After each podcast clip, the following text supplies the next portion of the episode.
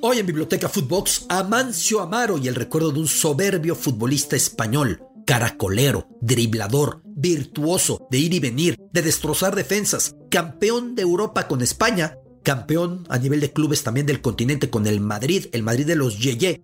De eso hablamos este día. Biblioteca Footbox con Alberto Lati, un podcast de Footbox.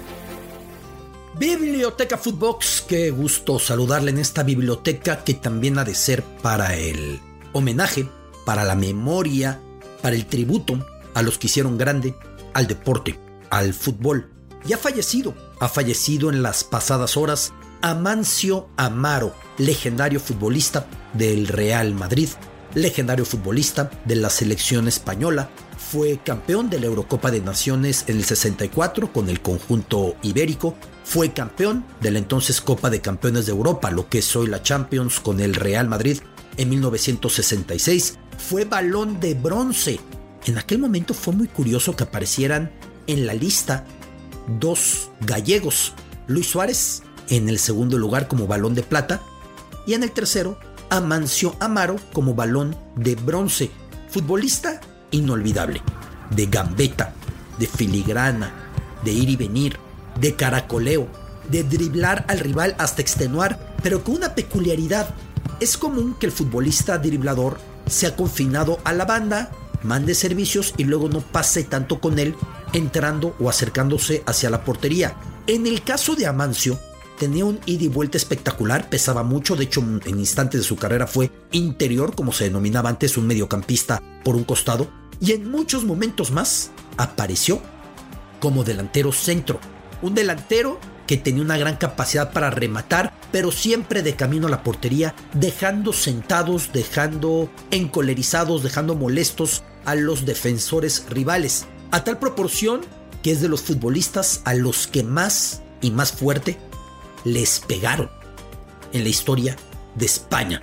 Amancio Amaro, surgido del Deportivo La Coruña, cuenta la leyenda que ya lo tenía amarrado el Barcelona cuando había logrado el ascenso con el conjunto gallego, siendo el campeón de goleo para repetir, para reiterar. Si era de filigrana, si iba por la banda, pero al mismo tiempo, Amancio Amaro era un futbolista que tenía la capacidad para hacer gol. Fue campeón de goleo, fue el pichichi de la segunda en aquel momento con el Deport. El Barça lo tenía amarrado. Se enteró Bernabéu que en ese momento ya no tenía la etapa de las vacas gordas, tenía algo de escasez de recursos y como pudo consiguió dinero y buscó entre sus contactos. Por ahí había un propietario de cines vinculado a la junta directiva que él encabezaba en el Real Madrid.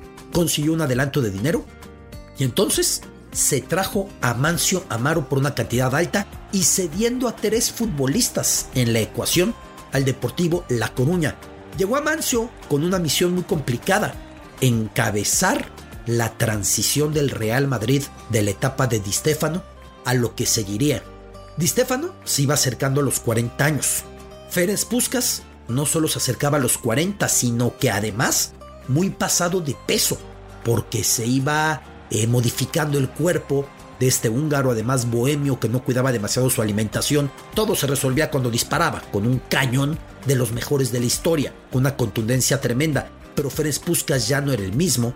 Al tiempo, José Emilio Santamaría, el defensor uruguayo, también iba acercándose hacia los 40 años y el Madrid tenía que hacer una transición. Las primeras cinco copas de campeones de Europa, lo que son hoy las Champions, las primeras cinco, el Madrid las había ganado. En el 56 la final contra el Reims de Francia, en el 57 la final frente a la Fiorentina, en el 58 la final frente al Milan, en el 59 la final frente al Reims, otra vez francés. En el 60 la final frente al Eintracht Frankfurt, aquel partido en Glasgow que muchos dijeron había sido el mejor disputado en la historia. Llegó la siguiente Copa de Campeones de Europa para el Real Madrid, la de la temporada 60-61. Y en aquella edición a los merengues les tocó enfrentarse al Barcelona y quedarían fuera frente al Barça. ¡Qué dolor! que la Copa que era madridista, porque cinco ediciones consecutivas habían sido conquistadas por el Real Madrid, viera la primera derrota en la historia del Madrid en este certamen, en la segunda ronda, en los octavos de final, a manos del Barcelona. Hasta ese momento el Madrid había superado todas sus eliminatorias de Champions, cinco años seguidos y la primera ronda en aquel año al que me refiero, la 60-61. Era un muy buen Barcelona. El Real Madrid no pudo oponer resistencia y cayó. Para el siguiente año, ya se sabe, el Madrid siempre vuelve. Los merengues llegaron hasta la final, pero la perdieron frente a un maravilloso Benfica, encabezado por el emergente Eusebio, que era la segunda Champions consecutiva del Benfica, porque la anterior, el cuadro Lisboeta, la ganaría precisamente frente al Barça. Así que el Benfica ganaba su segunda y el Madrid perdía.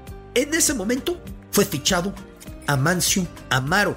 Tanto ruido hizo que lo convocan a la selección española para el Mundial de Chile 62, incluso sin haber aparecido jamás en primera. Él venía de segunda con el Deportivo La Coruña, como decía antes, y finalmente no queda en el corte del plantel final. Es de los últimos recortados. Me parece que el plantel tenía tres o cuatro de más y Amancio no llega a la Copa del Mundo. Pero aparece en el Real Madrid y a su primer intento con el Madrid las cosas no salen bien porque los merengues caen en la primera ronda a manos del Anderlecht. Amancio con una gran presentación, 3 por 3 el partido frente al Anderlecht de Bélgica, pero Amancio así pisa Europa, el territorio fetiche, el territorio que entronizó al Real Madrid. Un año después, el Madrid ya es otro, porque Alfredo Di Stefano se ha ido, porque Ferenc Puskas va bajando en la cantidad de minutos que puede disputar y de hecho se lesiona y el equipo se acomoda mejor para el entrenador Miguel Muñoz y termina por ver que le queda más cómodo el equipo si coloca a Mancio como titular, como centro delantero y manda a la banca a Ferenc Puskas. Eso era una herejía absoluta y al Madrid le costaría trabajo encontrar su camino en esa nueva dinámica. Tanto trabajo que se vuelve a encontrar con el Benfica, ahora en los cuartos de final, y queda eliminado con un global de 6 por 3. ¿Era urgente? Un cambio. Para colmo en ese momento se había instalado en España un periodo de 12 años sin extranjeros. El Barça se había hecho grande con Ladislao Kubala, con eh, Coxis, el gran delantero húngaro. Lo mismo el Atlético había tenido grandes delanteros extranjeros, futbolistas extranjeros. El Real Madrid con Di Stefano, con Puskas, con Ramón Copá, con Santa María, con todos sus extranjeros, con Didi, que por ahí pasó el brasileño. Y entonces ya no se podía fichar extranjeros por 12 años. España cierra sus fronteras futbolísticas. Viene la campaña 65-66 y aquel Real Madrid de 11 españoles se la apoda el Real Madrid Yeye ¿Por qué el apodo? Porque estaba completamente en boga el cuarteto de Liverpool, los Beatles, y la canción She Loves You, cuyo coro es Yeah, Yeah, Yeah. Y entonces aparecen en la portada del diario Marca cuatro futbolistas del Madrid con atuendo estilo Beatle, y por eso empiezan a decirles el Real Madrid Yeah, Yeah, aunque en general en España a los jóvenes que seguían la nueva cultura del rock y que bailaban swing, empezaba a llamársele la época Yeye o los muchachos Yeye. Y así el Real Madrid Yeye o de los Yeye llega a una nueva Champions. Entra de mala manera, cayendo frente al Feyenoord 2 por 1. Todavía Puskas como titular, era el último año de Puskas, todavía no lo mandaban a la banca. A la vuelta, el conjunto merengue le mete 5 por 0 al Feyenoord con 4 de Puskas. Decía yo que Puskas había subido de peso, pero por mucho que subiera de peso, de una capacidad goleadora tremenda. Siguiente ronda, el conjunto merengue le toca enfrentarse al Kilmarnock de Escocia, un rival menor en aquel momento. En la ida hay empate a dos, ya anota a Mancio en aquel juego para el Real Madrid. A la vuelta 5 por 1 y ahí el Madrid se hace de verdad incontenible. Le toca el Anderlecht que había eliminado al Madrid recientemente, pierde 1 por 0 la ida en Bruselas a la vuelta los merengues se imponen 4 por 2, otros dos goles de Amancio y el otro par, obra de Paco Gento, que Gento venía de haber ganado las 5 Copas de Campeones de Europa anteriores.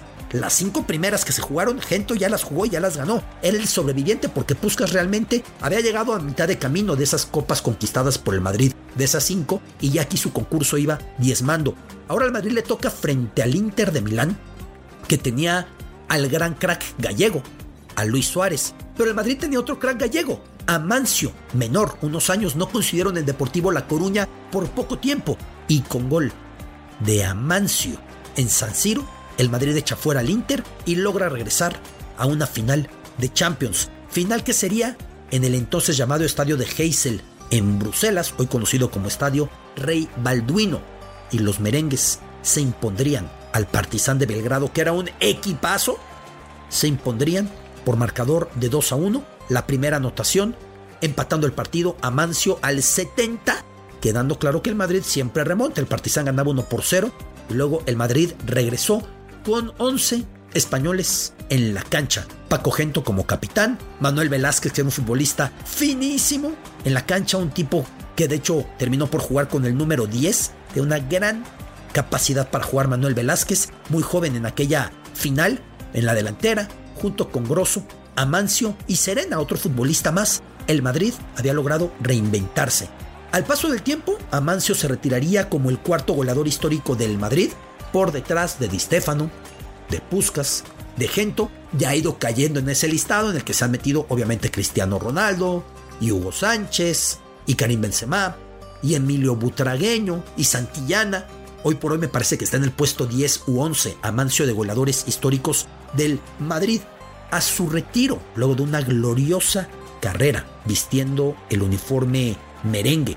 Una carrera que se prolongaría hasta 1976, 14 años, a su retiro empezaría a trabajar con los jóvenes valores en la cantera madridista y sería él el escultor que iría detallando con cincel, con arte, a la mejor camada que el Real Madrid tendría, la quinta del buitre, encabezada por Emilio Butragueño, pero también con Miguel González Mitchell y con Rafael Martín Vázquez y con Manolo Sanchís y con Pardesa, que sería el que menos destacaría en esa quinta, esos cinco serían los que surgirían y sería precisamente con Amancio como el generador. Tanto efecto tuvo y tanto impacto tuvo, porque además era una quinta de fútbol preciosista, de drible, como Amancio lo había jugado, que le dan el primer equipo del Real Madrid, pero no termina por durar en esa posición. Solamente algunos momentos antes de la llegada de Hugo Sánchez en la temporada 84-85 y ahí queda la etapa de Amancio Amaro como entrenador, que sin embargo regresaría al Real Madrid con diferentes puestos hasta llegar a convertirse en el presidente honorario. Presidente honorario fue Alfredo Di Stefano hasta su muerte, entonces fue Francisco Gento hasta su muerte y ahora el presidente de honor del Real Madrid era este gallego, Amancio Amaro, este gran futbolista. Recuerdo una anécdota la he referido quizá antes en otro podcast de Biblioteca Footbox, cuando entrevisté a Alfredo Di Stefano, esta sí sin duda la cuento en mi libro Latitudes, Crónica, Viaje y Balón, y recuerdo que era el año 2003. El Real Madrid de los Galácticos acaba de conquistar una Champions más. Era su tercera en cinco años, y mi pregunta fue, ¿este Real Madrid puede llegar a alcanzar las glorias del que usted encabezó? Y Di Stefano se incomodó y me decía, pero ¿cómo me preguntas eso? ¿Pero cómo me preguntas eso? Y se ponía rojo y sudaba y se aflojaba la corbata y endurecía el puño sobre el bastón. Por un costado pasaba precisamente Amancio Amaro. Amancio, este muchacho me preguntó esto y Amancio, bueno, Alfredito, es que lo mejor lo que te quiso preguntar. Por el otro lado apareció Francisco Gento. Gento, lo que me acaba de preguntar. Los dos ya no sabían cómo tranquilizar a su excompañero en el Real Madrid Amancio y Gento, curiosamente los tres presidentes de honor, ahí los tenía yo frente a mí, tratando de tranquilizar a Di Stefano, que ya le hice dos preguntas más, y la entrevista fue más la anécdota que el contenido, porque tenía un carácter muy fuerte Di Stefano, y no le gustó la pregunta. Yo sigo dándole vueltas y pienso que la pregunta no, no tenía nada agresivo, ¿no? Podía haber explicado, bueno, aquel equipo se configuró en el inicio de la Copa de Campeones, aquel equipo tenía esto, este tiene otra faceta, porque de hecho la base de Florentino para generar su Real Madrid galáctico había sido el Real Madrid de Bernabéu, que tenía los mejores futbolistas del planeta, empezando por Di Stefano y con Puskas y con Copá y cuando llegó Didi y Gento de la casa. De España, pues, porque él no venía de, de la cantera madridista, él venía de la región cántabra. Pero así se dio aquel episodio en el que estuve frente a los tres presidentes de honor del Real Madrid, los tres tristemente ya fallecidos. Amancio Amaro, hombre de banda, hombre que le pegaban muchas patadas tiempos en los que no se protegía al futbolista habilidoso, hombre que dejó su impronta con la Eurocopa de Naciones conquistada con España en el 64, final por demás política, porque en ese momento había una disputa tremenda ideológica entre el franquismo, antiizquierda, anticomunista, y la Unión Soviética, que había sido el rival del franquismo en la guerra civil apoyando a los republicanos, y entonces en el 60 la selección española no quiso acudir a jugar a Moscú. Para el 64, ley de Morphy a la deportiva. La final tuvo que ser precisamente en Madrid, entre España y la Unión Soviética. Ese día España no jugó vistiendo de rojo. Decía Franco, ¿cómo van a jugar de rojo frente al equipo rojo?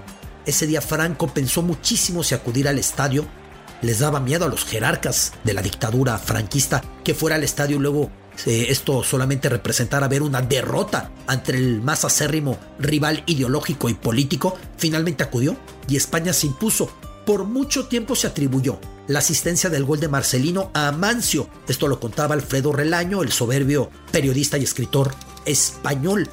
Al tiempo, se detectó una toma completa en la que se veía que no había sido él, sino me parece que Pereda, quien dio el pase para aquella anotación con la que España conquistó su primer título y el único a nivel mayor hasta que llegaría la generación dorada de la Euro 2008, Mundial 2010 y Euro 2012.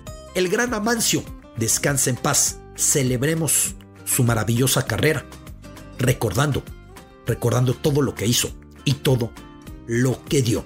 Biblioteca Footbox esto fue Biblioteca Footbox, un podcast con Alberto Lati, exclusivo de Footbox.